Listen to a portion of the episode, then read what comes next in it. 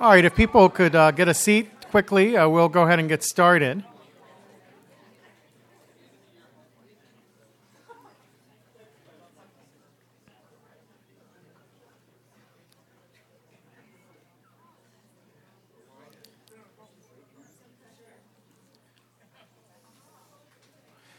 So, we're about to open the second of the plenary sessions here at Media and Transition. Uh, this event centers on collaboration and collective intelligence, two words that are being discussed with growing frequency in our era of networked culture or Web 2.0 or convergence culture or whatever we want to call this present, present moment.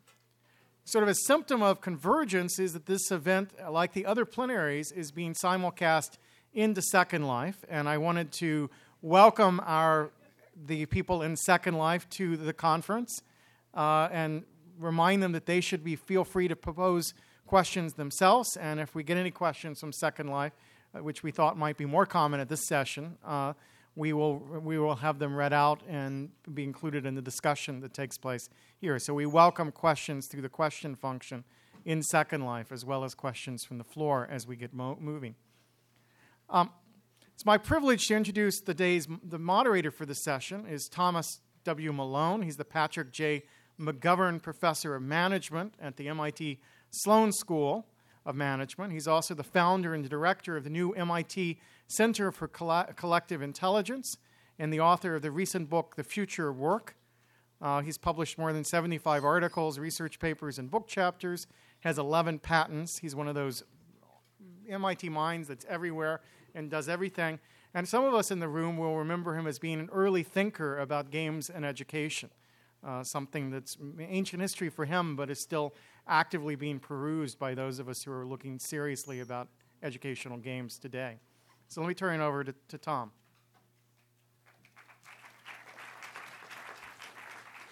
Thank you. Thank you, and good evening. Let me start by asking you two pairs of questions. The first question is How many of you have ever looked at a page in Wikipedia? Okay, and how many of you have ever made at least one edit in Wikipedia? Okay, great. Now, second pair of questions. How many of you have ever done a search using Google? and second question in that pair How many of you have ever created a web page or created content that someone else put on a web page? Okay, for those two pairs of questions, everyone who raised your hand for the second in each pair helped create the collective intelligence that was used by the people who raised their hands in the first of each pair. So it looks like most of you have not only taken advantage of collective intelligence, but also helped create it. So that's what we're going to talk about today. We're going to talk about collective intelligence. Now, there are a lot of ways to define collective intelligence. The way I like best is a very simple way. I would define collective intelligence as groups of individuals acting collectively in ways that seem intelligent. Now, of course, it's possible for groups of individuals to act with collective stupidity as well as with collective intelligence. But by this definition of collective intelligence, clearly there's been collective intelligence at least as long as there have been humans families, countries, companies, tribes, teams, all these kinds of groups of individuals, at least sometimes, act with some degree of collective intelligence. But in the last few years, we've seen a new kind of collective intelligence. Things like Google, Wikipedia, eBay, etc. These are examples of collective intelligence occurring on a scale and in a way that would never have been possible before the information technology, especially the internet, that enables them today. And I think we've seen only the beginning. I think we're going to see lots, lots more examples of collective intelligence like this. And in order to understand, to take advantage, to predict anything about these new kinds of collective intelligence, we need to understand them at a much deeper level than we do so far. There's an overflow, Clara. I would remind people that we're televising outside, so if they can't sit here, they can sit outside. It's being piped outside. Okay? I've been asked to increase the collective intelligence of this group by telling you that there is an overflow uh, room outside, so if you can't sit in here, there's plenty of room outside where you can watch everything on the screen. Do you feel more intelligent now? Okay. So, I think we're about to see a lot of very new kinds of collective intelligence, but in order to take advantage of those, we need to understand those things at a much deeper level than we do today. And that's the goal of our new center at MIT called the Center for Collective Intelligence. The core research question we've posed for ourselves is how can people and computers be connected so that collectively they act more intelligently than any person, group, or computer has ever done before? Now, in order to do that, in order to connect people and computers to act more intelligently than any groups of any of them have ever done before, you need to do at least two things. You need to collect the right people and computers, and you need to connect them in the right ways. So let me give you just two really quick examples that I think are interesting suggestions of what's possible in those dimensions. First is an example of the NASA ClickWorkers project. Uh, it turns out that one of the things planetary scientists need to do is to count the number of craters on the surface of whatever planet they're studying. Uh, this is a necessary but difficult, tedious, time consuming task. It's often done, I suspect, by graduate students rather than professors. But a few years ago, NASA tried an experiment where they put a bunch of photos of the surface of the planet Mars up on the web, and they let anyone who wanted to mark craters on that, those photos. The way you mark it is by clicking four points on the edge of the crater. That defines a circle. A little red circle is drawn. It's actually kind of fun. I did it myself. And it turned out that by doing this, uh, they got over 80,000 people to volunteer on this site. They identified over 2 million craters on the surface of the planet of Mars. And most importantly, they found that the average of those volunteer ratings were just as accurate as the ratings done by professional scientists. So here's an example of how they were able to involve lots more people and lots more non experts in a way that still turned out to be very useful. Second example I'd like to give you is the story of Garry Kasparov versus the world. Garry Kasparov, as many of you know, was the world chess champion in 1999 when this event was held. He played a chess game versus anyone else in the world who wanted to play as one collective team. Each side had 24 hours for each move. The world involved, I believe, thousands of people who could see his move, of course. They could talk to each other on an online bulletin board there were about five chess experts who gave commentary on each move and suggestions about things to do. But at the end of the 24 hour period, the world's moves were determined by majority vote of all the people participating. Before they did this, Kasparov was a heavy favorite because lots of things like this that had been tried before, the, the teams of the world had done terribly. In this case, Kasparov did win. It took something like 62 moves. And he said at the end, it was the hardest game he'd ever played in his life. In fact, he believed it was the best game in the history of chess. So that illustrates, he may not have been exactly uh, unbiased in that, but that illustrates an interesting way not only of collecting a lot of people, but of connecting a lot of people in an interesting way. Now, in this spirit, we're trying a bunch of things at the Center for Collective Intelligence. Uh, we're trying to write a business book, Wikipedia style. We've got over 4,000 people registered for that project now. We've got a project where we hope to collect the, the intelligence or to harness the collective intelligence of thousands of people all over the world to help figure out what to do about global climate change. We've got a project where we hope to couple human intelligence and machine intelligence to make predictions about things like sales of products or the outcomes of different medical treatments for specific individual patients, and a variety of other things. So, that, I hope, is an introduction for our topic. And now we're about to hear some, I hope, and I think, provocative thoughts and examples from our three panelists. Our first panelist is Trebor Scholz, who's an assistant professor and a researcher in the Department of Media Studies at the State University of New York at Buffalo.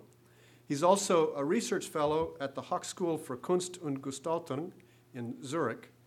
He's the founder of a, a sort of distributed international institute called the Institute for Distributed Creativity.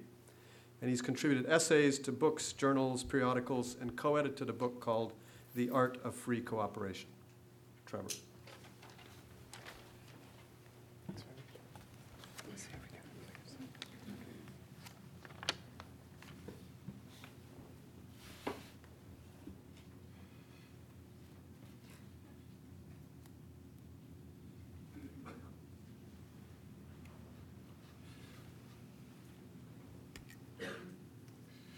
Okay, welcome everybody. So I will uh, speak for a very short time, uh, seven minutes we were asked to speak. So I will really make a very, um, hopefully, uh, complicated argument in a very short time. So maybe we can elaborate on that, or sure need to elaborate on this later. So I give the title, uh, What the MySpace Generation Should Know About Working for Free given uh, the state of the public sphere and a sort of uh, very kind of hostile environment, many much of sociality is pushed in the uh, online world, right? So we have uh, much uh, substance that can can be brought forward to um, to show that this is uh, the case with some.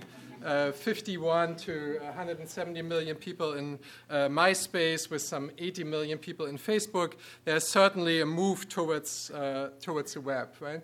And if we think of uh, all the uh, collective intelligence that was described just now, uh, we really think more of uh, a kind of very s- strong affect and fun and leisure and relaxation and dating and all these activities that uh, you know come with that. Uh, what we don't really think so much of is labor, right? And I really want to talk about labor. I start with the Italian autonomist Paolo Virno, who really talks about labor in terms of uh, really it, not lo- it no longer producing a, an object per se, but really being a virtuosic performance, the act of being a speaker. If you think of people posting on YouTube or contributing uh, to MySpace, updating their site on MySpace, uh, this is what we would think of um, as labor. This is what I talk about here as labor. So, what are these uh, people actually doing, these uh, participants, right? They comment, tag, rank, forward, read, subscribe, repost, collaborate, favorite, and they flirt, you know, they play, chat, gossip, discuss, and learn, right? So what happens really is that uh, life itself, you could say, is put to work, right? A commercialization of uh, social life itself. Uh, if you think of Harriet Klausner, who uh, is a librarian who reads uh, two books a day, and reviews them on Amazon. She has written 13,314 reviews for Amazon for free. And of course, on the other hand, she also benefits from this, right? It's not that this is some kind of uh, uh, you know, exploitation per se, right? She, she gets a lot out of this as well. Uh, but look at this. If we think of labor, so we have um, MySpace being bought by News Corp for uh, $583 million you have uh, YouTube being bought for $1.6 billion. Um, and now you have uh, an estimated value of MySpace over the next three years of $15 billion. Where does this value come from? It is exactly this collective intelligence that we describe here. And uh, all virtual world combines, not just Second Life, uh, are estimated to have a value of $10 billion.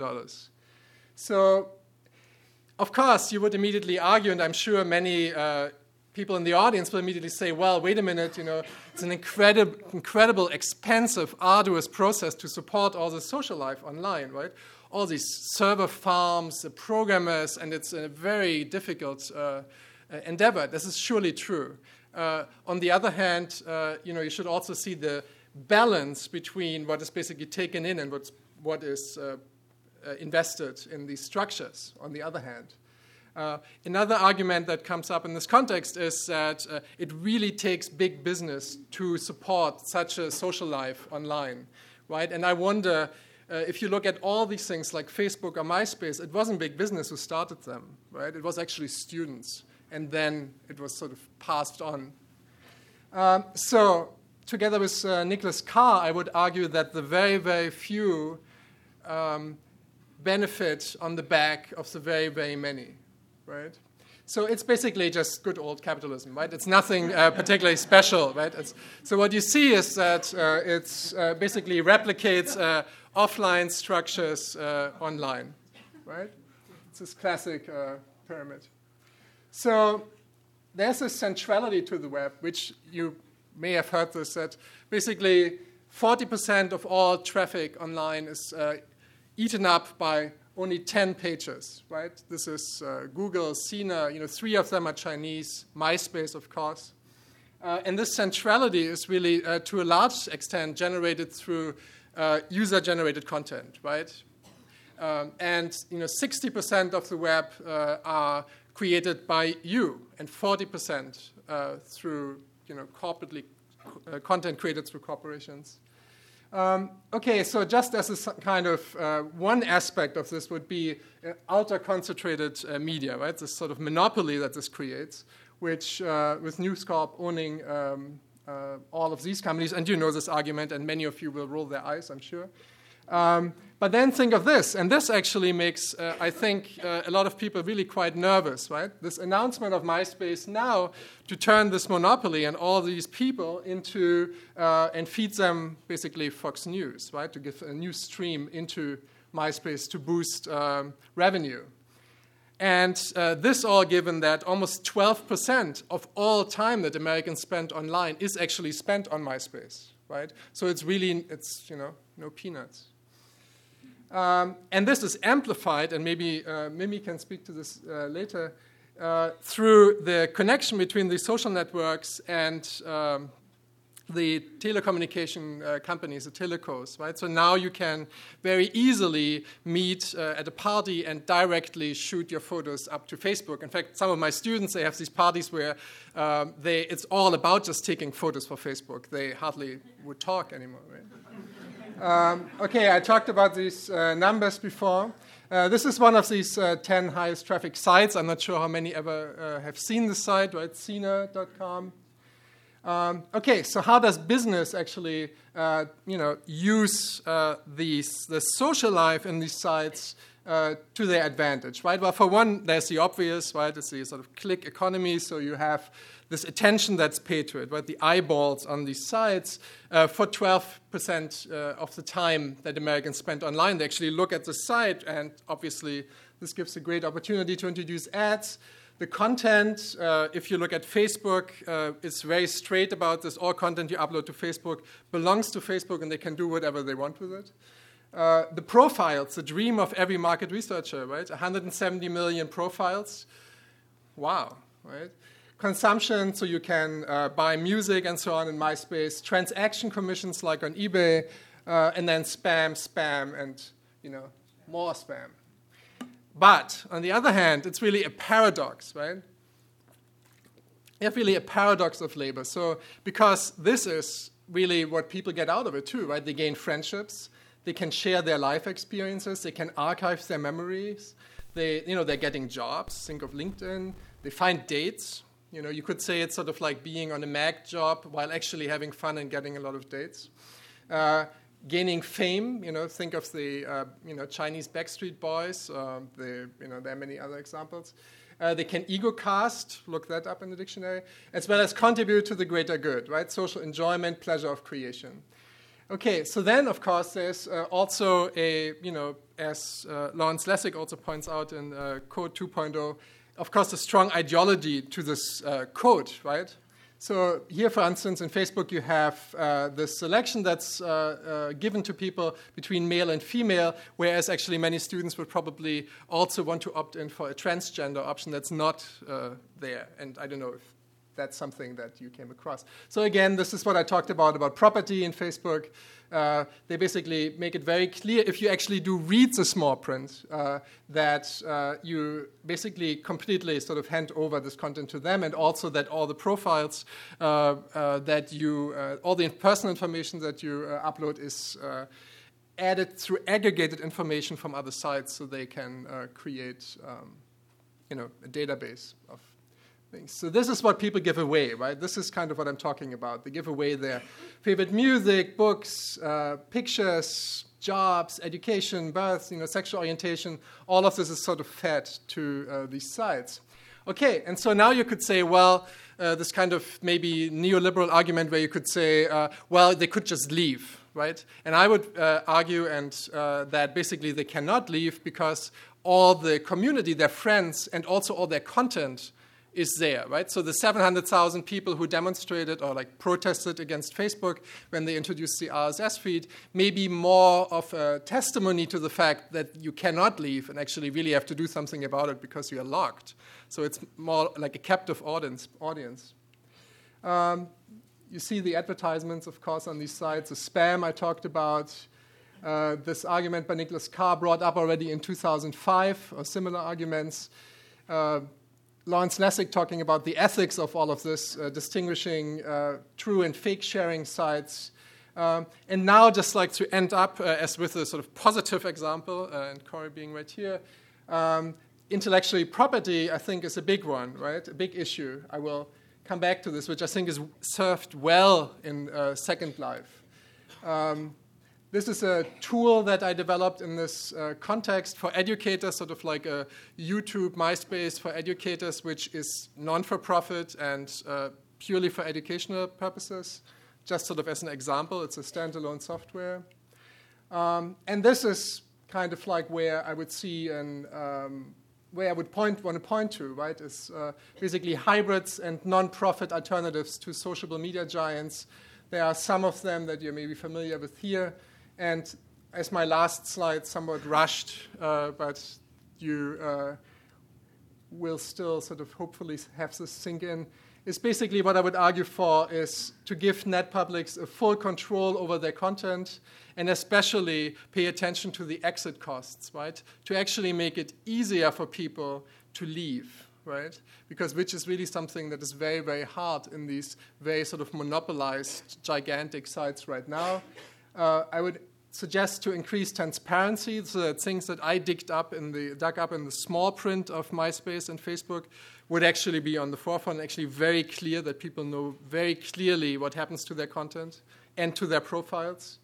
Uh, that people really get a fair share of the money that uh, they create through the ad revenue. And YouTube is an example of that, but uh, that is maybe something we could discuss further further on and to actually make all this work and make people really uh, empowered to use these sites in a responsible way that is sort of in sync with their own values, it of course needs uh, media literacy, right? It needs skills that address uh, participatory cultures.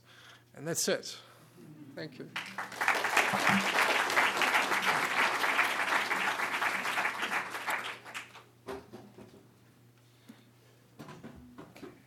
Okay, thank you.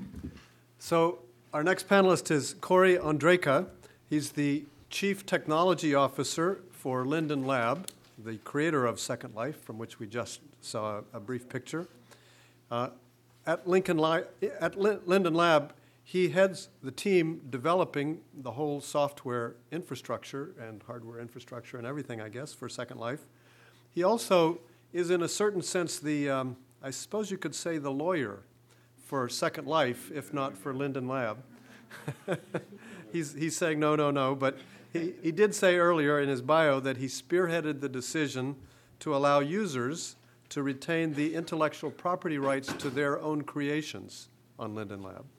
So he did something opposite of what Trevor was just saying was bad. So I assume he, Trevor would say this was good. And, uh, and uh, Cory also helped craft Linden's virtual real estate policy. In his, uh, in his prior life, uh, I didn't know this until uh, today, he was an officer in the U.S. Navy and worked at the National Security Agency as well as graduating from the Navy Nuclear Power School. Cory.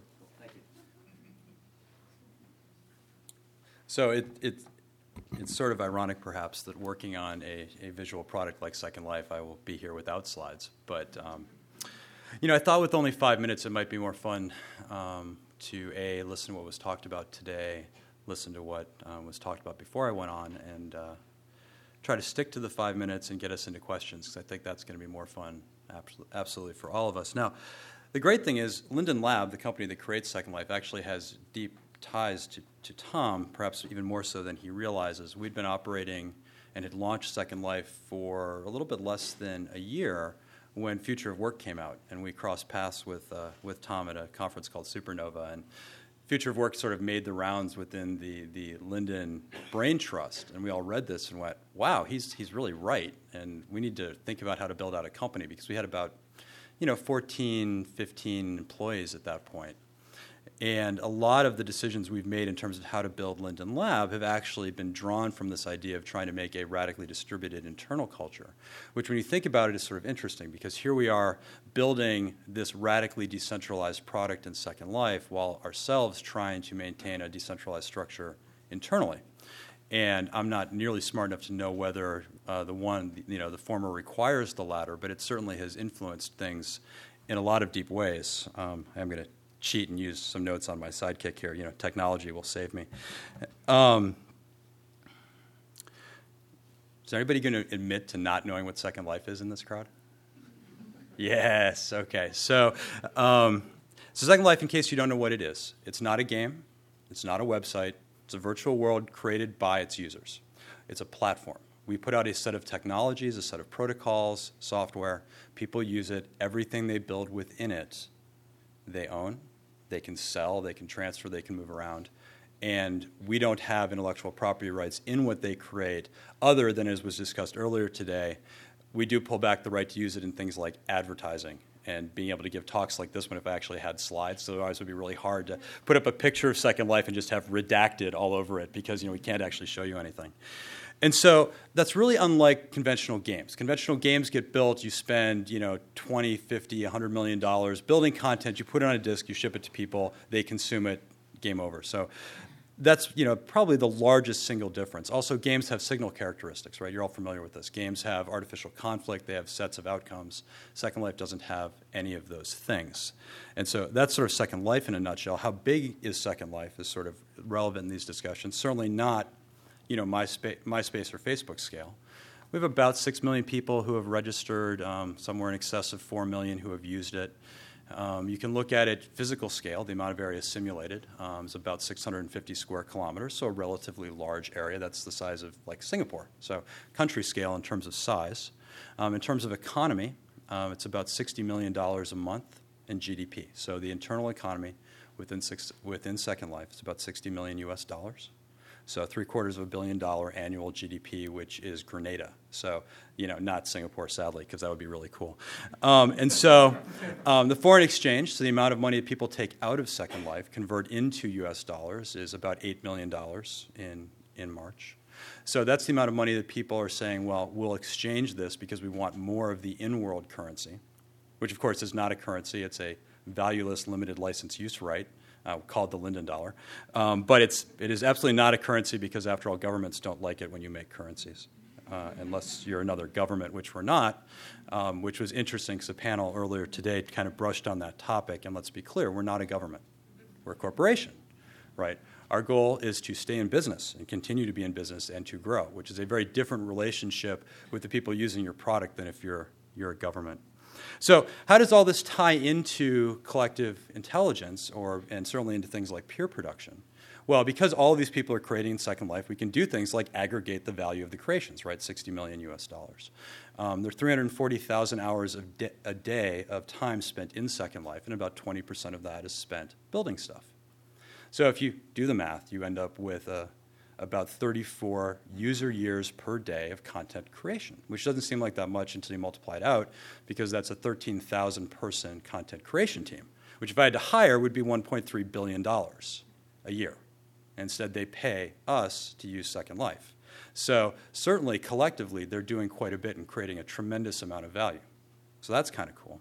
In terms of the collective intelligence side, like what are they doing broadly together? I think there are a few interesting examples. Um, so, NOAA, the National Oceanographic and Atmospheric Administration, built a project in Second Life to do collaborative uh, consumption of weather data. So, take weather data and allow people from all over the world to look at the weather data together. And some users in Second Life basically belted it out for, you know, like tens of dollars in cost to them to do this, which is fun because if it had been several years ago, it might have been impossible to do this. And what's neat about that is we all sort of have this feeling that we're more intelligent together. And so now you have this ability to look at weather trends and actually consume it together while talking about what you're consuming, right? The difference between this and the web, because this is important, is that the web is a predominantly solo experience. As much as we talk about things being, you know, community on the web, it's this past the megaphone style of community, right? Think about a blog, right? You climb to the top of the hill with your megaphone and you yell. And then you hand the megaphone to the next person who climbs up to the top of the hill and tells you that you're stupid, right? You know, because that's what blogging is all about. And so, right, that's that's not that's not community as we think about it. That's not how we tend to communicate. There is no sense of having an audience right? A huge part of the value of this talk has less to do with, with what I say and more to do with all the conversations you guys are going to have when you leave this room, right? That's the importance of having the audience. And in Second Life, because you're there collaboratively consuming this content, you are part of a community as you consume it. The people who are watching this in Second Life, when I'm done talking, they can all go to a dance club in Second Life and hang out and talk about all the dumb things Cory said right? That's a possibility that you don't have when you're just watching a webcast, which is a, which is a massively parallel solo experience. The one other interesting example, and I'm going to wind down here and stay on time. Um, so Aloft, it was a um, Starwood hotel brand that came into Second Life. You know, purely commercial example. So they came in and they were going to do a brand awareness play. They were going to build their hotel that was going to generate a press hit, and they would get attention. Hooray! Right. So they did this. And then what they noticed was sort of interesting is that as people were wandering through their hotel that they had built, they started saying things like, I don't like the lobby. I, I don't know where to go when I walk in the lobby, and I don't like where you put the chairs. We're going to go sit over here. So they started surveying people as they came through. And then they started watching where people were going and generating aggregate data on where people moved through this space. They've since taken down their hotel and announced to the community in Second Life that they're actually re architecting major parts of their hotel design right? So here you have an example of community design, right, where this group were able to, to influence this, this, this hotel brand and actually feel that they're very part of the creative act. Um, and while it not, wasn't you know, designed by committee, let's be clear that none of us want to participate in that. Um, and so, and this was pretty interesting. And the, when the CEO of Starwood has talked about this, he's been very upfront of they didn't expect this. They didn't think that this would work or would be possible. Um, and the final example you know, of, of collective intelligence in Second Life. So our users love to give us positive feedback. Well, feedback. Well, negative feedback, actually. and one of the things that they're very certain about is that they know far better than we do how Second Life should run and what kinds of technologies it should use, which they have a probably more awareness of some of the problems than I do because they spend more time there. And so there's enough desire for feedback that one of the industries that's, ex- that's supported within Second Life is the creation of protest signs. Because there are enough protests that there is a cottage industry in making these protest signs and generating really cool, interesting protest animations so you can stand there waving your sign. And so they've protested everything from the init- initial economic structure to the physical simulation technology we use. And you know, this is another interesting example, right? The, the, a group rising up and saying, we're going to protest. Because how do you protest in a virtual world? Will you go to the location where people, new users are arriving, and you protest there. Why? Because it slows down new user acquisition. Right? That's a pretty good way to get us to pay attention. And so, and in, in one case, we ended up completely changing how we did taxation and everything else in the world, in some ways because of this feedback. And so, What's interesting is you have a community being able to figure out collectively what the right mechanism was, you know, to, to give us feedback and get back to us. Um, and as much as I don't really like seeing new users coming into Second Life and being greeted by a bunch of people on fire, because it turned out that the best way to protest is to light yourself on fire while waving a protest sign, right? Um, it, it, was still pretty. It was still pretty impressive to watch, and so you know, with that, I think I will will turn over to Mimi, who hopefully won't talk about people on fire, and uh, look forward to your questions. Thank you.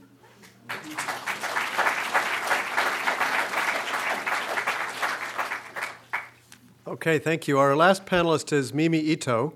She's a cultural anthropologist of technology use who focuses on children and youth's changing relationships to media and communications. She's been studying kids and their relationships to culture, to technology, kids' technoculture in Japan and the US. She's co editor of a book called Personal Portable Pedestrian Mobile Phones in Japanese Life. She's now a research scientist at the USC Annenberg Center for Communication, a visiting associate professor at Keio University in Japan, and I happen to know she also was for some time at Xerox PARC, where I was before she was. Mimi. Oh, right. I was going to try to. It's. I just have pictures from Japan. That's all. It's nothing. Just. Huh? You don't think I can play it off the? I should be. We'll see. Okay. So is that the? Hang on. Boop, boop, boop. Okay. So, okay, I'm sure. I'm sure. Let's start there.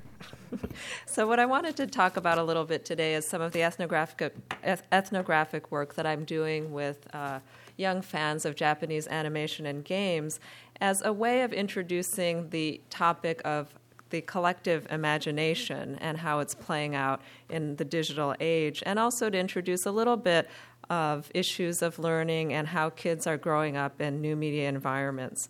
So, the premise of my work around the collective imagination is just the simple fact that we're growing up in an era where there's really an abundance of media reference in our everyday lives, and that these media reference are being mobilized in more varied ways and in more varied settings. So I'm interested in the ways in which we form very personalized, customized relationships to media content, particularly with the advent of digital media that allows um, amateur production, appropriation, remix, and that kind of thing. But it's not just that we're increasingly able to customize and personalize our relationship to media, but also media has become the conduit through which we link to a larger and shared body of knowledge and culture that really exceeds the grasp of the individual. And it's that dynamic that I think is really interesting. I'm interested in how the individual mobilization of a collective imagination is becoming more and more the mode through which young people conduct their everyday social transactions and communications. And now, this has been something that's obviously been around for as long as we've had music and stories. This is part of the sharing that we do, is that we reference these collective sources of knowledge and culture. But I do think that we're living in a time where there's been a qualitative shift um, and uh, qualitative change in the forms of media through which we're trafficking in this kind of content, ranging from everything like Tamagotchi. I don't know if people have been following the current generation of Tamagotchi, which are really awesome because you can wear them around your neck and they're little tokens that kids recognize and they can beam information from one another. Um, and, you know, things that are probably more uh, known to people in this room, like YouTube, where linking references to video, both amateur and professional, becomes a way of constructing and performing your taste and your identity online. so, rich media content. Oh, I keep forgetting about my pictures. so, rich media content is becoming this vocabulary through which we traffic um, and and communicate and share um, it's the way that we try to tell other people who we are, what our interests in are, and how we like to affiliate. And I've been calling this process hypersociality. So it's social life, sharing, communication that's augmented by a dense set of media signifiers. Um, so I think this might become clear with a specific case of some of the things that I've been looking at. Um, so, Pokemon. Um, I think what's important about the new media environment that kids are growing up in is that it's not just an abundance of media reference, but it's an abundance now in the different forms that media takes. Um, so it's not that old media, quote, old media are going away, but like Henry has been talking in, about in convergence culture, it's really about the relationship between narrative media forms, interactive and digital media forms, and then the internet as this communication space for traffic and sharing. So in Japan, the industry calls this the media mix. And Pokemon is kind of the perfect example of that. And I think what's interesting um, in particular about the case of Japanese media mixes is the fact that portable media formats like the mobile phone, the Game Boy, the PlayStation Portable, and trading cards have really been positioned centrally as um, the uh, drivers and the content circulation mechanisms for the media mix. And um, this is important because it means that the practices of engaging and sharing media are migrating out of these contexts that we have traditionally associated with larger screens and stationary locations to a wide variety of settings in everyday life. So,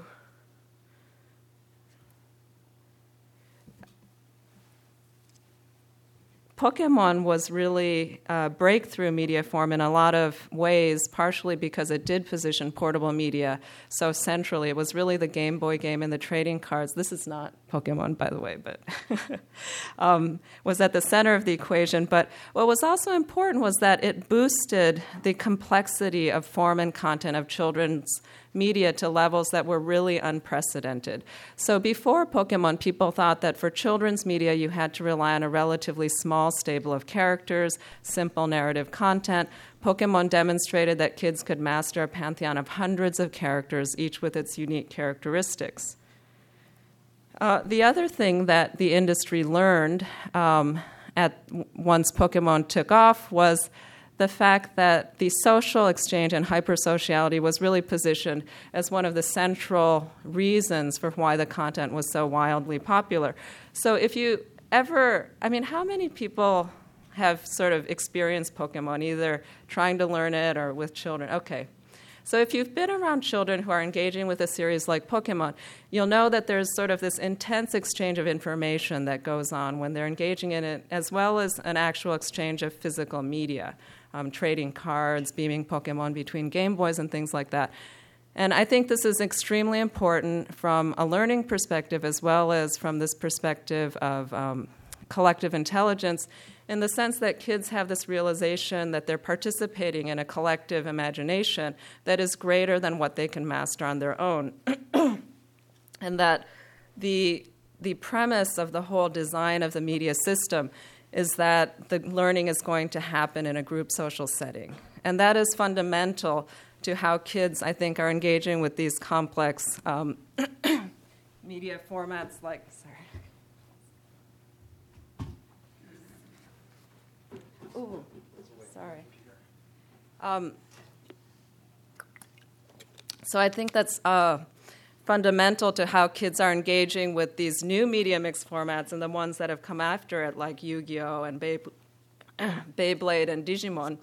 And I think that it seems like these everyday exchanges of children are very mundane and perhaps not as spectacular as something you see in Wikipedia, but I think in many ways it's the broad base of participation and modes of participation that are going to build these broader systems. I think that's the last picture I have. Okay. Oh, that's a picture um, from the comic market in Japan, which is actually, um, I'm curious how many people have heard of that. Probably much fewer. Um, it's actually the largest uh, trade show in Japan, which brings together 300,000 uh, young people twice a year, um, all around buying and selling amateur comics.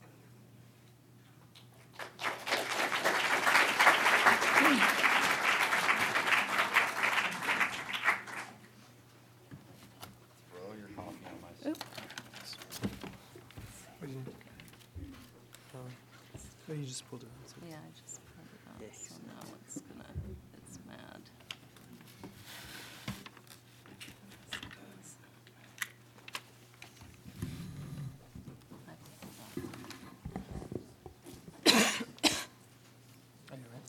Yeah, I just had something going down the bottom when I was talking. Do you need that now? Hmm? Do you- do you need that? Oh, No, no, I we don't just- need okay. Crashing his computer. Excellent. Okay, so thank you for some very uh, provocative presentations. Um, I think I'd like to start with a question about good and bad. so, Trebor kind of raised the question of ethics, and at least to my ear, uh, at least one of the main points of Trebor's presentation was that one of the things that's very common in the world of uh, media and what you might call collective intelligence media is that big, rich, powerful corporations co opt all the free labor of poor, helpless masses and take advantage of them. Maybe I've overstated the case a little bit. Uh, but uh, I think at least you were making a, a point that, that there's at least some danger of something that you would consider bad happening there. Whereas the other two speakers I heard talking mostly about things they would consider good. I heard Cory talking about a lot of examples of collective intelligence in Second Life, and Mimi talking about a bunch of examples of collective imagination in kids' culture. So, what I want to ask all three of the panelists to do is talk about an example of something the opposite of what they said. So, Trebor, I'm going to ask you to talk about something good about big corporations and free media. And for the other two of you, I'm going to ask about is there something bad or can you imagine some downside of the things you told us the good, si- the good sides of? Well, I think it's really important for this argument to actually not push, us, push it to this extreme, which is really not what I said at all. It was not. An, it was certainly not an anti-business argument. My, my, job as moderators to stimulate controversy, nice. uh, even if I have to do it by my own stupidity. no, no. What can you do in seven minutes? Um, no, I think it's. Uh, I think the to you know live up to your expectations. Uh, I think people really enjoy the simplicity, the uh, convenience, and the ease of use of something like MySpace, uh, and the features, right, that are supported by um, by a backbone that you know is sophisticated and can afford to support the sociality on that scale, right?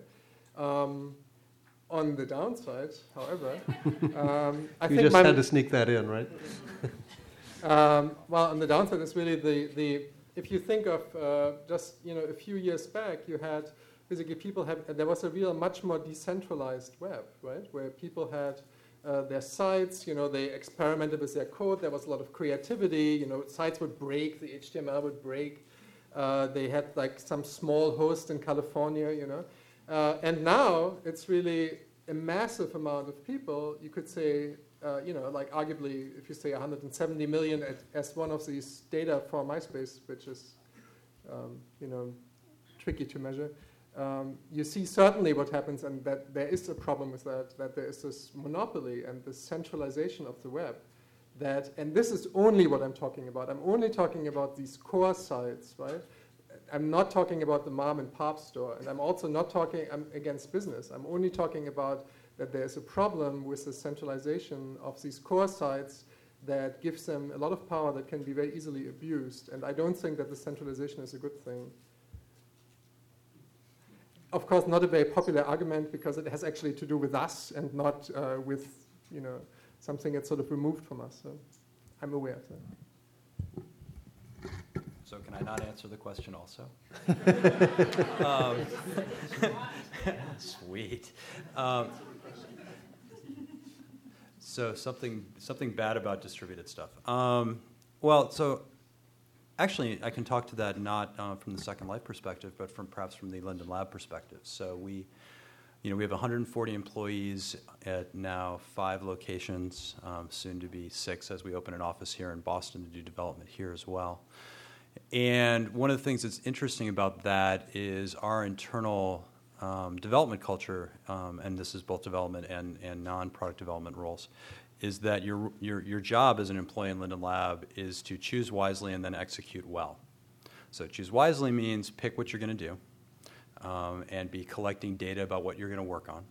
And choosing well can't, you know, choosing wisely can include things like, well, I'm just going to do what someone else tells me for the next month because I don't want to have to be thinking about all the global issues. But the idea is think about what you're going to do. Then once you pick something, execute on it well. You can't say, well, I'm going to go do something and then um, halfway through go be like, ooh, look, shiny object, and be distracted and go away because other people are counting on you to execute. And what's tricky in that kind of environment is when you do want to do uh, global changes in direction or when you do need to move very quickly, it can be difficult. Um, it is hard also sometimes to get large distributed markets to sort of effectively build bridges. I mean that in the sort of metaphorical sense, right? The, the public good, but for everybody who actually engages in the bridge building, it's a, it's a, it's a loss for them. And so, how do you build additional mechanisms around that to encourage people to engage in the unpopular tasks? When people can be like, well, you know, I know it's really important to build the new customer service tool, right? If you're, in, if you're a programmer, you hear the word tool, you're immediately running in the other direction. You heard customer service, you're really running in the other direction, right? How do you incent people to do that in a culture that isn't built around some manager just saying, hey, you do that, right? And so I think that, that definitely raises some challenges. Um, uh, they're not they're not insurmountable, but they, uh, you do have to consider them if you're going to try to operate in that manner. Good. So I actually liked your question, so I will answer it. okay, you did. So um, because it gives me an opportunity to raise some of the classic moral panics around Pokemon and to sort of, you know, make it clear that I don't agree with them, but I can. But I think it's actually the mainstream view is that Pokemon is actually radically bad for children and kind of uh, you know most debased and uninteresting and stupid media form that you could think of is sort of you know the common wisdom among adults who probably have never tried to play it and have realized um, if you ever sit down with a group of four year olds and try to learn how to play the card game, that very quickly they're kicking your butt and you don't know what's going on. And that there's these complexities in the game that are not really visible to outsiders, but the um, part of the moral panic that I think does really um, feed into very deep seated fears about what's appropriate for children is the fact that it gives children a space of autonomy, activism, and sort of financial entrepreneurship that people feel is very uh, not age appropriate. So that we've been so invested in the modern era with the idea that childhood should be quite separate from certain forms of activism and mobilization, and that when kids are engaged with that level of intensity with these kind of media forms, people find it very threatening in a lot of ways. And I think a lot of the moral panic around Pokemon was really not about the content, which was actually pretty cute and innocuous, except that these little cute things are fighting each other. Um, but the fact that it was tied to these more entrepreneurial narratives of childhood that people didn't think was appropriate. Yes. To, to riff, on, riff on that for just a second, one of the other things that will come out of doing distributed um, processes is you're going to run into the amateur amateur expert collision which is amateurs being out there figuring stuff out and doing things very well and reminding you that amateur does, does not mean incompetent, right? Amateur means uncredentialed, right? Amateur means they don't have the lingo of the community that the, of the community of experts, right? All of you in this room are experts, almost certainly, which means you have degrees, certificates, lingo, and ways to set up a barrier between the area of expertise and that of the amateur. And so, what's interesting is watching, especially within Second Life, people moving into fields like therapy and neurology and business and coming up with these really interesting ideas and then suddenly running into the experts and, and generating uh, excitement at that point. Well, one argument I think in this context actually of collective intelligence is also that it maybe really doesn't matter what people say so much. You know, maybe it really doesn't. It certainly doesn't matter. You know, if they are like, there's no association of the blogosphere. You know, for me with a left wing or right wing attitude or like you know particular people who know a lot about the subject. But I think what what really matters about it is that it's so many people. You know. And that they experience themselves as speakers, right? As uh, Yochai Benkler points out, and I think that's a really, uh, that is really a good point, and that may, you know, may even lead to more participatory politics, right? That people experience now, a uh, 15 year old has 400,000 people who listen to her, may actually do something. Okay, why don't we go to the audience for questions? What's on your mind? Yes.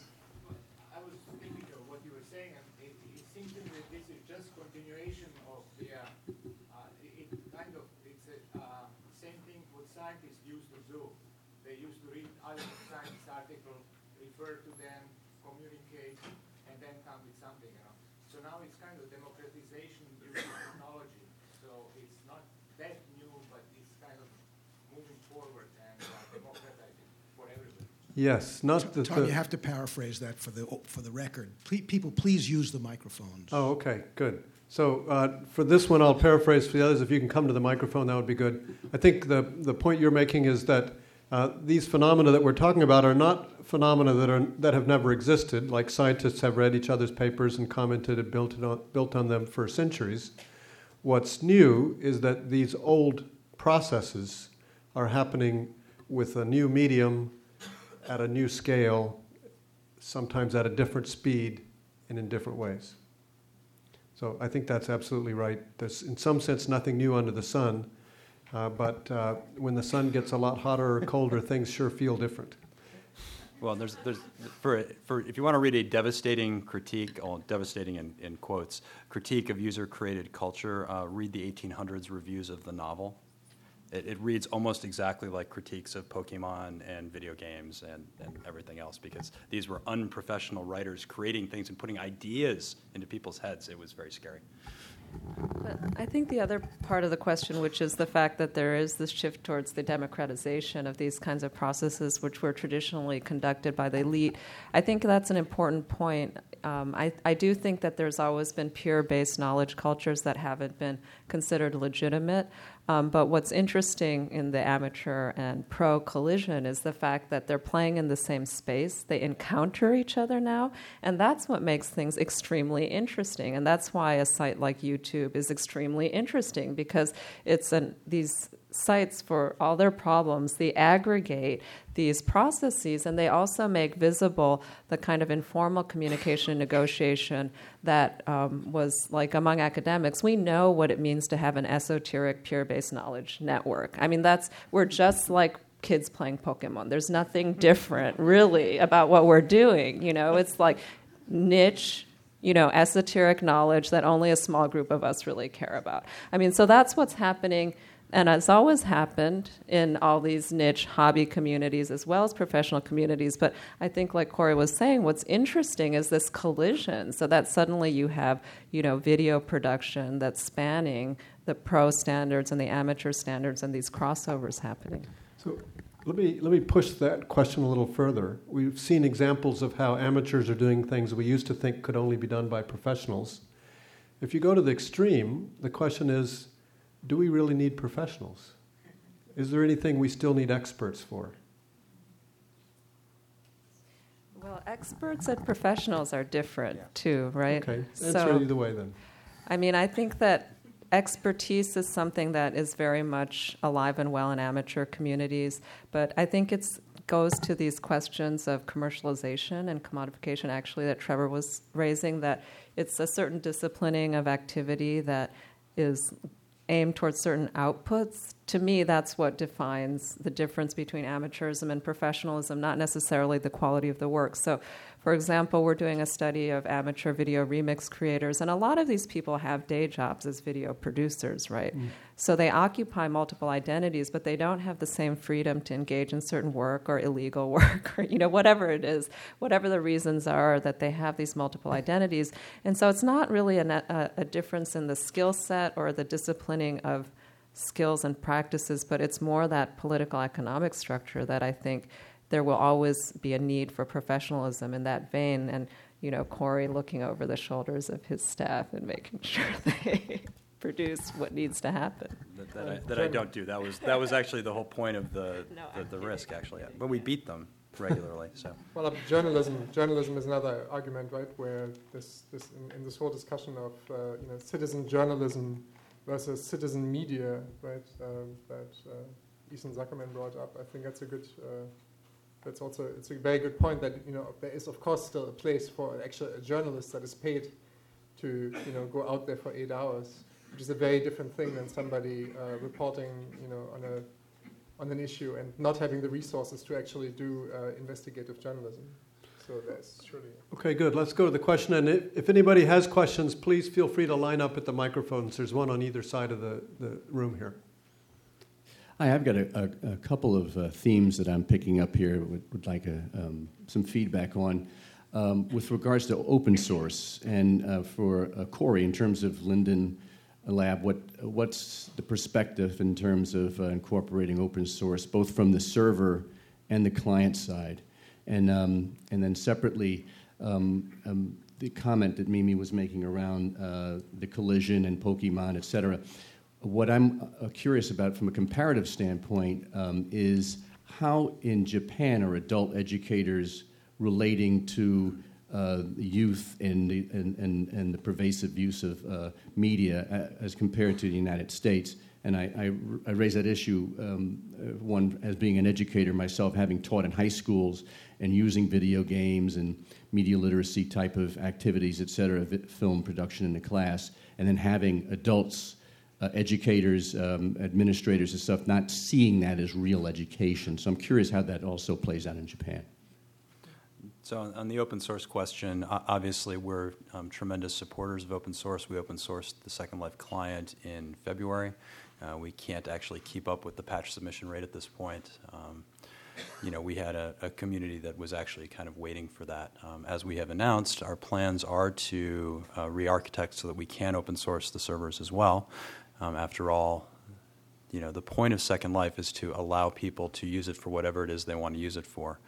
And the best way to allow that is to have a fully open source product, although, as you might imagine, there are um, technological and security issues with open sourcing the servers, so we're trying to correct those first. Uh, the good thing is, is that the changes we need to make to achieve scale, uh, we're currently deploying um, you know, 600 servers a week, or 600 simulators a week, 120 servers a week. Um, and that gets scary quickly if you're a technologist like I am. And so the changes we need to make to support that kind of scaling happen, to also enable open source. So our goal is to sort of get there as quickly as we can. Um, open sourcing the servers is a ways off, though. Yeah, on the educators' attitude questions, I'm not particularly well informed about the discourse of education in Japan, but I can talk a little bit. I do a lot of interviewing with parents, and I think that the U.S. has a much more firmly established anti consumerist attitude among the middle class and the upper middle class, which is not the case in um, Japan, so that there's a general more tolerance. You'll see media characters in schools and things like that, and it's not considered um, quite as debased a cultural form as you see here, um, among which is very class differentiated in the U.S. and Japan. For whatever, there's plenty of sites for class differentiation, but children's media consumption is not one of them. Whereas in the U.S., it's one of the primary sites that people use to do class distinction, and I think that's very unique in the U.S. or maybe Euro-American context. I'm not sure. Okay, you want to. Well, we, have talked a lot about, you know, and used the word democracy as far as the media goes. And, and a lot of the examples we talked about were democratic product development, uh, democratic research, things like that. Um, and this might be, I think it's an impossible question to answer, really, but can, can you guys speak to the difference between this democratic process that you're talking about and the seemingly un- undemocratic process we have, you know, politically, where people vote against, you know, I'll use the example of the Iraq War. People vote against the war and elect Democrats, but we can't seem to stop a war. But we can. We're, we're able to, you know, democratically alter the lobby of a hotel. I mean, that's a tough question. I understand, but can maybe speak to the different paradigms there. That collective intelligence can't overwhelm individual stupidity. there's, there's the motto. Oh, you want a non-flip answer? Um, Gosh. Um, well, first of all, I, I, don't think I used the word democratic in how we do development at, at Linden Lab. Um, I would say that it is um, decentralized. Um, it uses markets. Um, it uses a lot of different features. Um, but it's certainly not development by voting, and it's certainly not development by majority rule either. you know, again, it's it's interesting to have tried some of those things and, uh, and then reach a point where, where you have, oh, this scaling issue is going to cause us to have to turn out the lights and go home if we don't fix it. But it's not fun to work on and it's really hard to explain. There are times where um, kind of getting the, the small group together and just saying, look, we have to go do this um, ends up being a really good way to solve problems and attack problems quickly. Um, while it doesn't seem to be the right way to do all of the development we're doing. So you know, we're trying to use, we're trying to be not religious about our choice of tools and how we do development and make decisions. Um, we obviously have far more flexibility than, say, a government would in doing that because citizens don't like it when governments are randomly, you know, choosing different mechanisms all the time.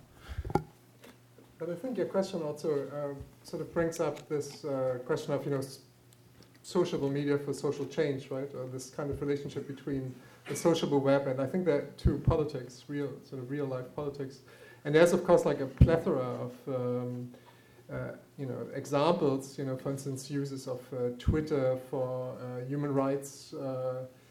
Uh, purposes where people who may disappear in, in a prison, you know, while Twitter, you know, arguably is a utterly silly thing in America, at least, you know, in a human rights context, in uh, you know, in an authoritarian regime, this may be very different, uh, because actually to know when somebody went where, uh, you know, may help if they suddenly disappeared, right? Um, or you know, other examples, Change.org, you may may know, which basically linking, you know, the people to uh, who are willing to give money to a particular cause to a very specific group.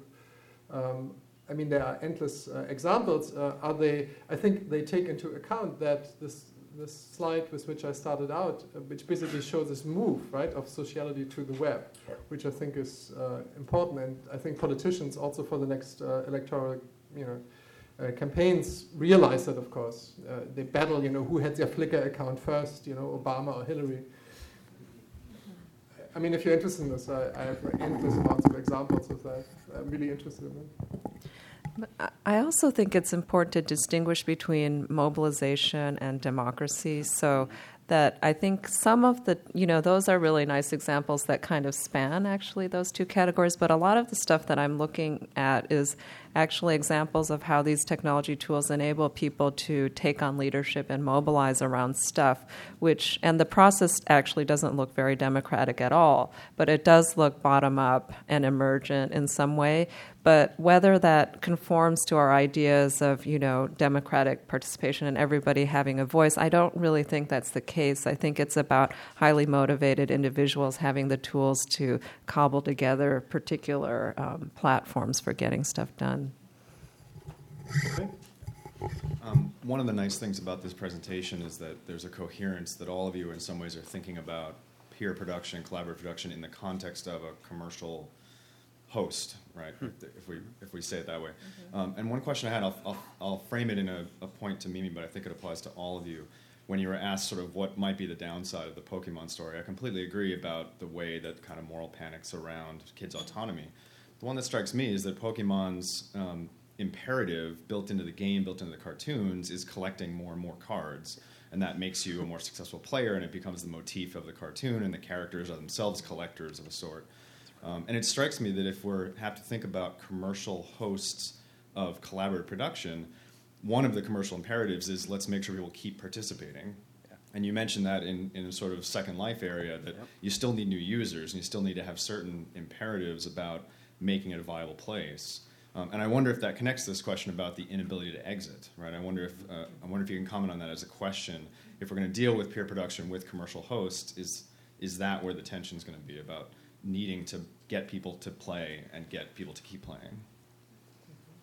Yeah, no, I think that's a really nice way of framing it. I mean, it is the inherent tension, but it also points to the differences between, say, the stuff that Trebor and um, Cory are talking about and something like Pokemon, which is built on a very fickle population that it's really easy to exit from because you're not um, pouring your content into these systems in the same way so that the intelligence of a system like Pokemon really resides in the social networks that kids produce, um, the knowledge networks that pr- they produce, that they transport from different media series very fluidly. So it's like Last year it was Yu Gi Oh! This year it's Beyblade. And there's continuity at the social layer, but not at the host layer. Now, that doesn't mean that all the anti consumer critiques of these systems are totally wrong. I mean, I kind of do understand where that's coming from, but I also think that there sometimes overshadow the fact that, you know, it really is about um, you know, and I think Henry talks about this a lot in the relation between fans and media production is that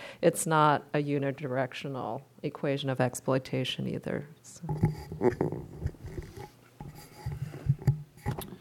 so it was interesting when we announced in 2004 2003, sorry, that we were going to allow users to retain intellectual property rights. Uh, Yochai Benkler, who wrote Wealth of Nations, which I assume many of you have read, um, stood up at New York Law School and made an impassioned argument for how dare we bring the worst of the real world law into this utopia that we had created, and that this was just the stupidest possible thing we could do. And he, he, he actually made you know incredibly articulate arguments, as, as Yochai is, is, is want to do, um, along those lines. And it's been interesting to talk to him sort of over the intervening uh, three years since then, where capitalism in a zero marginal cost environment is a different uh, beastie in some ways than what it is in the real world. And so, so that's one aspect that's been kind of interesting to watch is, is how that plays out. When it's ten dollars to start a multinational corporation, you may be more inclined to try. Um, you know, there are hundred companies that make up the Second Life developer community at this point. These are when when some large company says, "Well, we want to build something in Second Life," they don't just go do it themselves, and they don't just go to the users; they go to the developer community. And those hundred companies employ thousand people um, they have an aggregate run rate of like $30 million. 99 of those companies came out of people role playing inside Second Life and just sort of playing around with being designers, builders, con- contractors, consultants. And so, and trying to do these, these very real world kinds of tasks, and then realizing they were making so much money that they better move out of doing it all in Linden dollars and move into the real world and do it in dollars. So, and, you know, on the, the, the exit, what's interesting is you know, there's, a, there's one incentive when you make a space to say, well, we want to make exit really hard so that once somebody's in, you know, we have them forever, you know. And, but what's interesting is there's actually a, a, a push in the other direction, which is, you know, right now Second Life is operated by one company. If we go toes up, Second Life turn, it turns off, it's over. And for folks considering coming in in a big way and really investing their, their time, money, and effort, they're balancing that risk against their, their comfort level and us staying around as a company, right? So part of our reason for open sourcing is while that does allow an exit strategy for people, it also means that even if we are to, even if we end up not around anymore, which I'd really be unhappy if that happened, but you know, even if that happens, Second Life will still continue to exist, and people will be able to write exporters and importers and all these other things. So I think you know, oddly, there's actually a very strong reason to allow that and to make sure you design that into products when you're bringing people into them. Mm-hmm. Um, I don't know how much this relates to um, your question, but I, I think what I would be really, what I would really like to see is uh, um, kind of open source, not-for-profit MySpace. You know, uh, and I could give you many reasons why that would be a good thing. You know, it's uh, that makes it easy to leave uh, that uh, you know does not confront you with uh, you know Fox News news feeds and um, and uh, endless amounts of reasons for this and basically and not to I mean this is just to be very clear you know I'm certainly not condemning this people on these sites at all, right? It would be the stupidest thing ever to say basically, oh, you know, you can't meet in public in the public sphere, uh, and now you're meeting in MySpace. You know how horrible of you uh, on on Rupert Murdoch's uh, ground, right? This is ex- not what I'm saying, but um, you know, this would be a, would, so if you know, being at MIT, you know, sign up.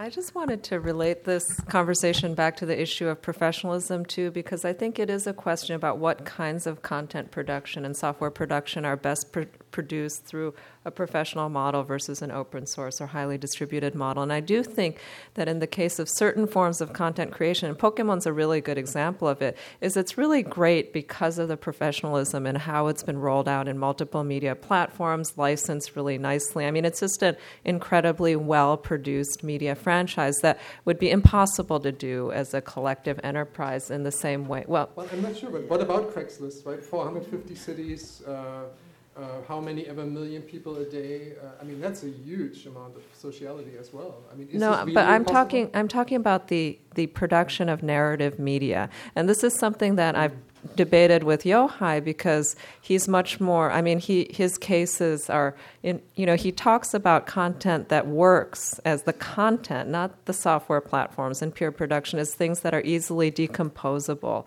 into parts that are aggregated in particular ways. So Wikipedia is a prime example, and he was saying the difference between the enormous success of something like Wikipedia, which is an encyclopedia scale entry, versus the real difficulty of open source text, textbooks, for example, which require a much more sort of disciplined, professionalized practice. It doesn't require it, but it's just harder. Um, so if you look at Japanese anime series, for example, they run for like you know, two to ten years.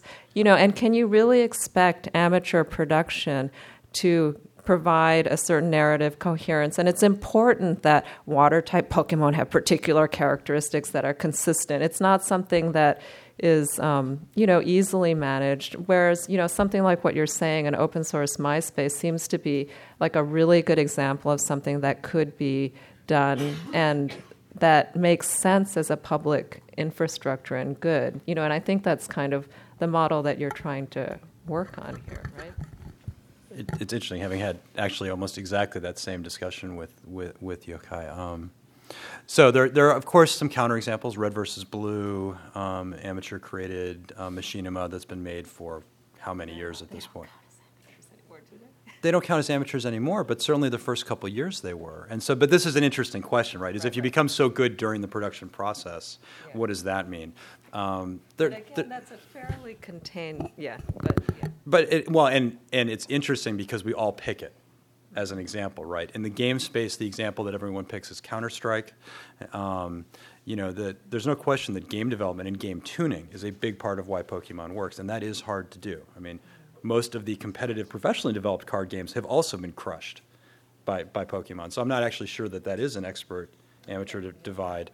But it seems like there is something to the time commitment required um, to do continuous development. That there is something there, which I, yeah, I sometimes wonder if it's simply you're getting paid to do it in one case, and you're not in the other, and you have to eat. You know.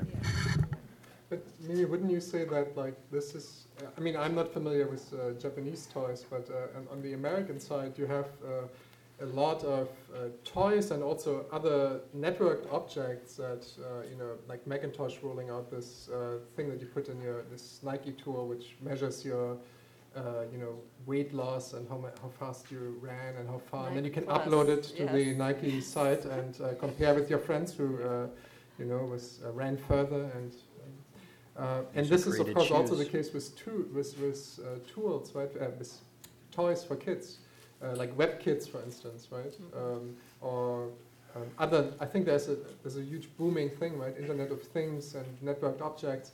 I think which also really comes uh, to kids, and very much does create a similar sort of centrality on the web, which is very much linked in, tied in with these, um, you know, big sort of uh, you know, corporations like Nike in this case.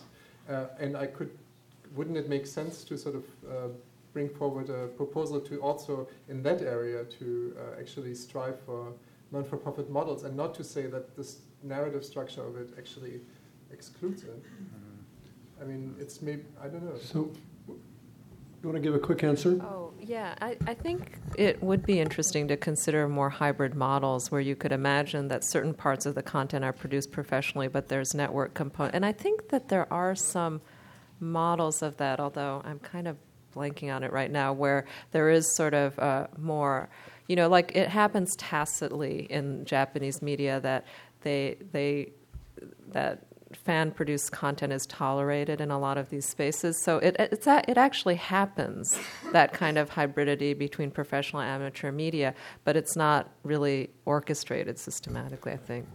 So we're close to the end of our time. Let me suggest that we do quick questions and quick answers for the three people who are standing up, and then we'll, then we'll be out of our time.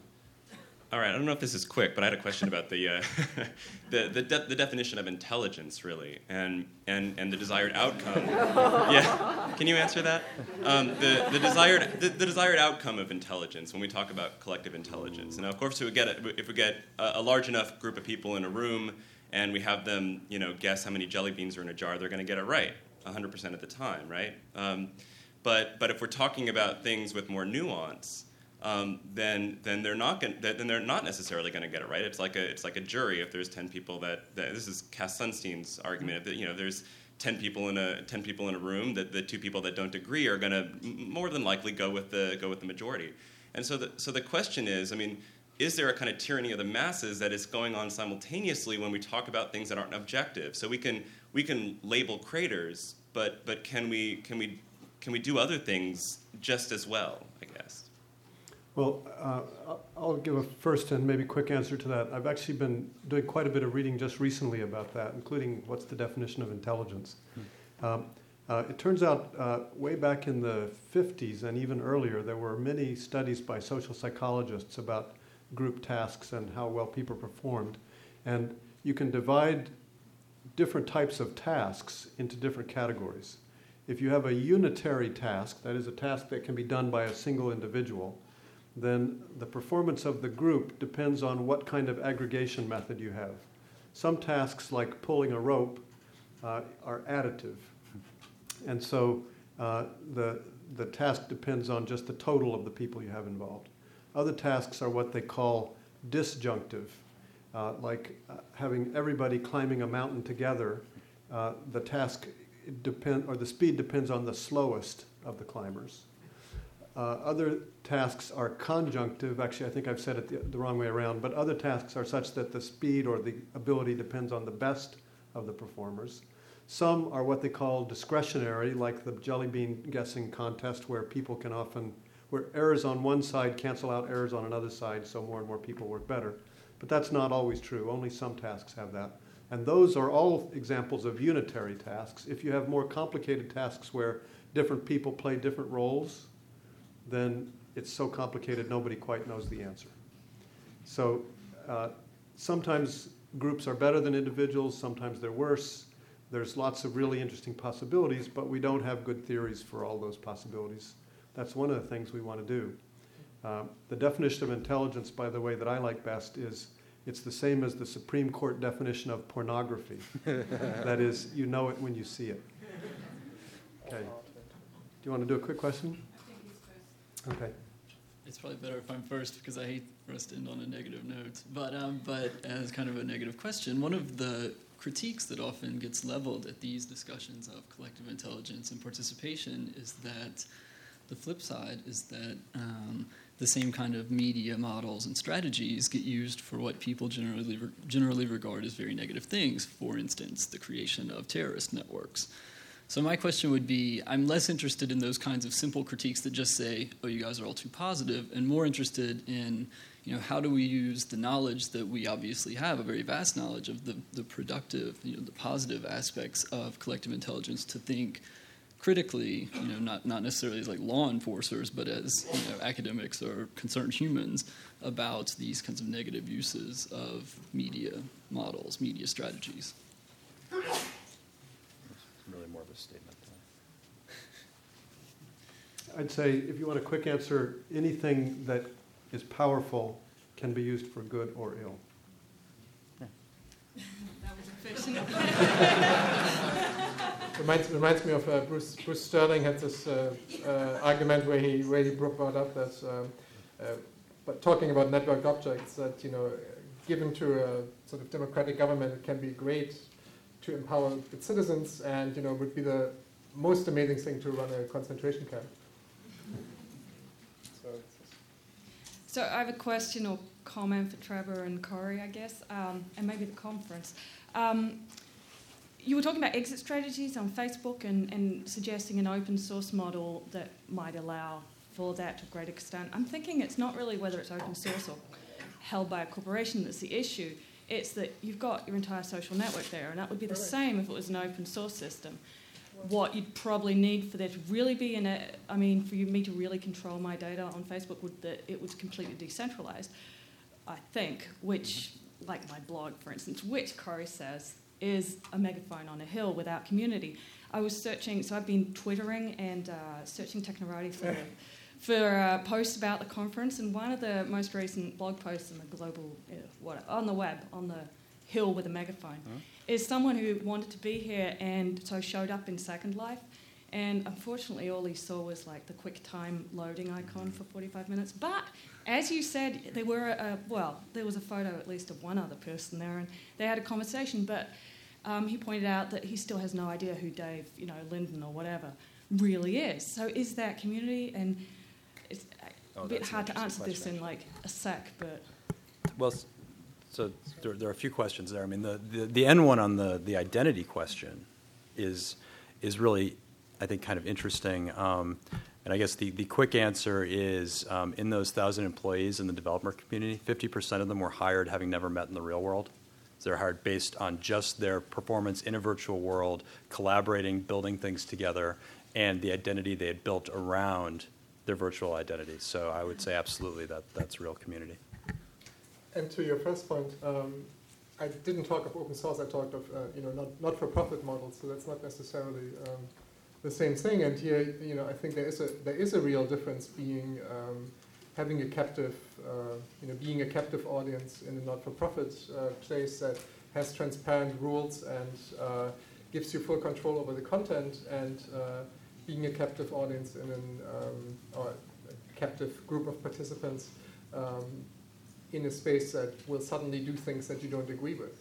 You know, when I uh, showed this news of uh, MySpace introducing news feeds to my students, they were outraged. Um, and they didn't really care about being used and this, this whole argument that I tried to make about being this utilization. They said, ah, you know, capitalism, you know. But this, but this, you know, this is a different story, right? Because now you, you, you can't leave, right? I mean, it's the same in Facebook. It's not an interoperability. It's not that you just go from one place to the other, because all your friends are there, and you know, everybody from your university is there, and you cannot just go. And this is again how I would, uh, you know, interpret these massive protests in Facebook as well. Any last words? Actually, why don't we let each panelist have one quick last word, and then we'll end.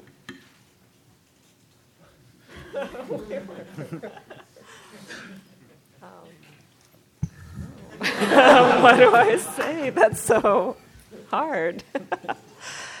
um, well, I I think that for me the panel was helpful in thinking through some of these issues about the relationship between. Um, you know the professional production and the commercialization issues and the user generated content and participation the relation between those and i think that is probably the big crux of um, the socio-political issues that need to be worked out. And it would be really interesting if we had more innovation at that layer. So we're seeing tons of innovation at the layer of social exchange, communication, amateur production, but really like not very many interesting things at the layer of, um, you know, models of, you know, how to resist certain forms of privatization of platforms and things. So, except for your world, Cory.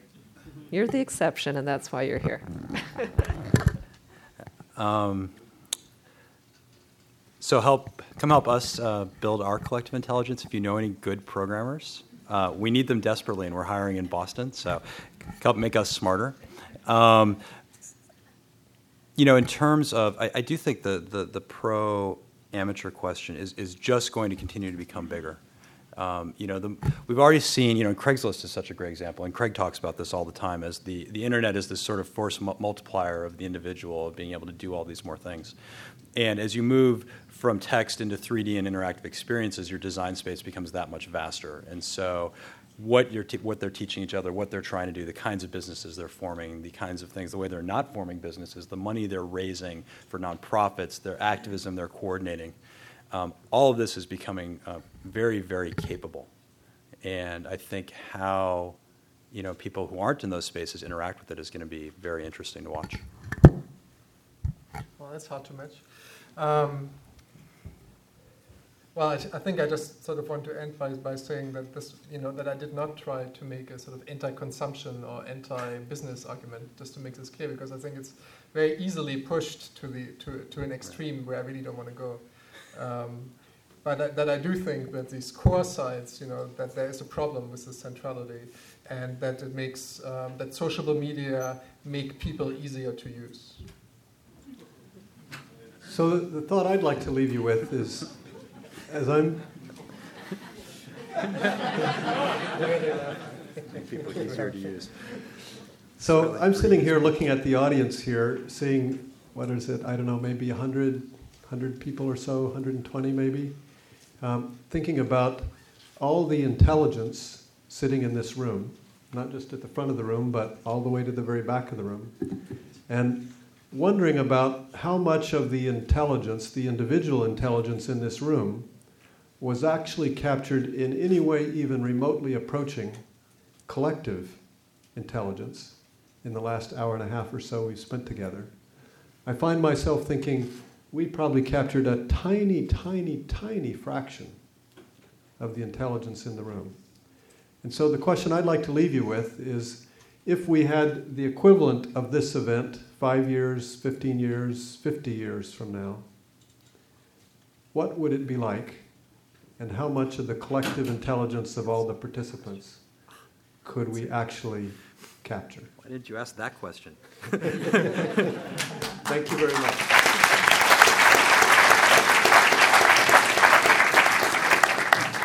That one I've got an answer for.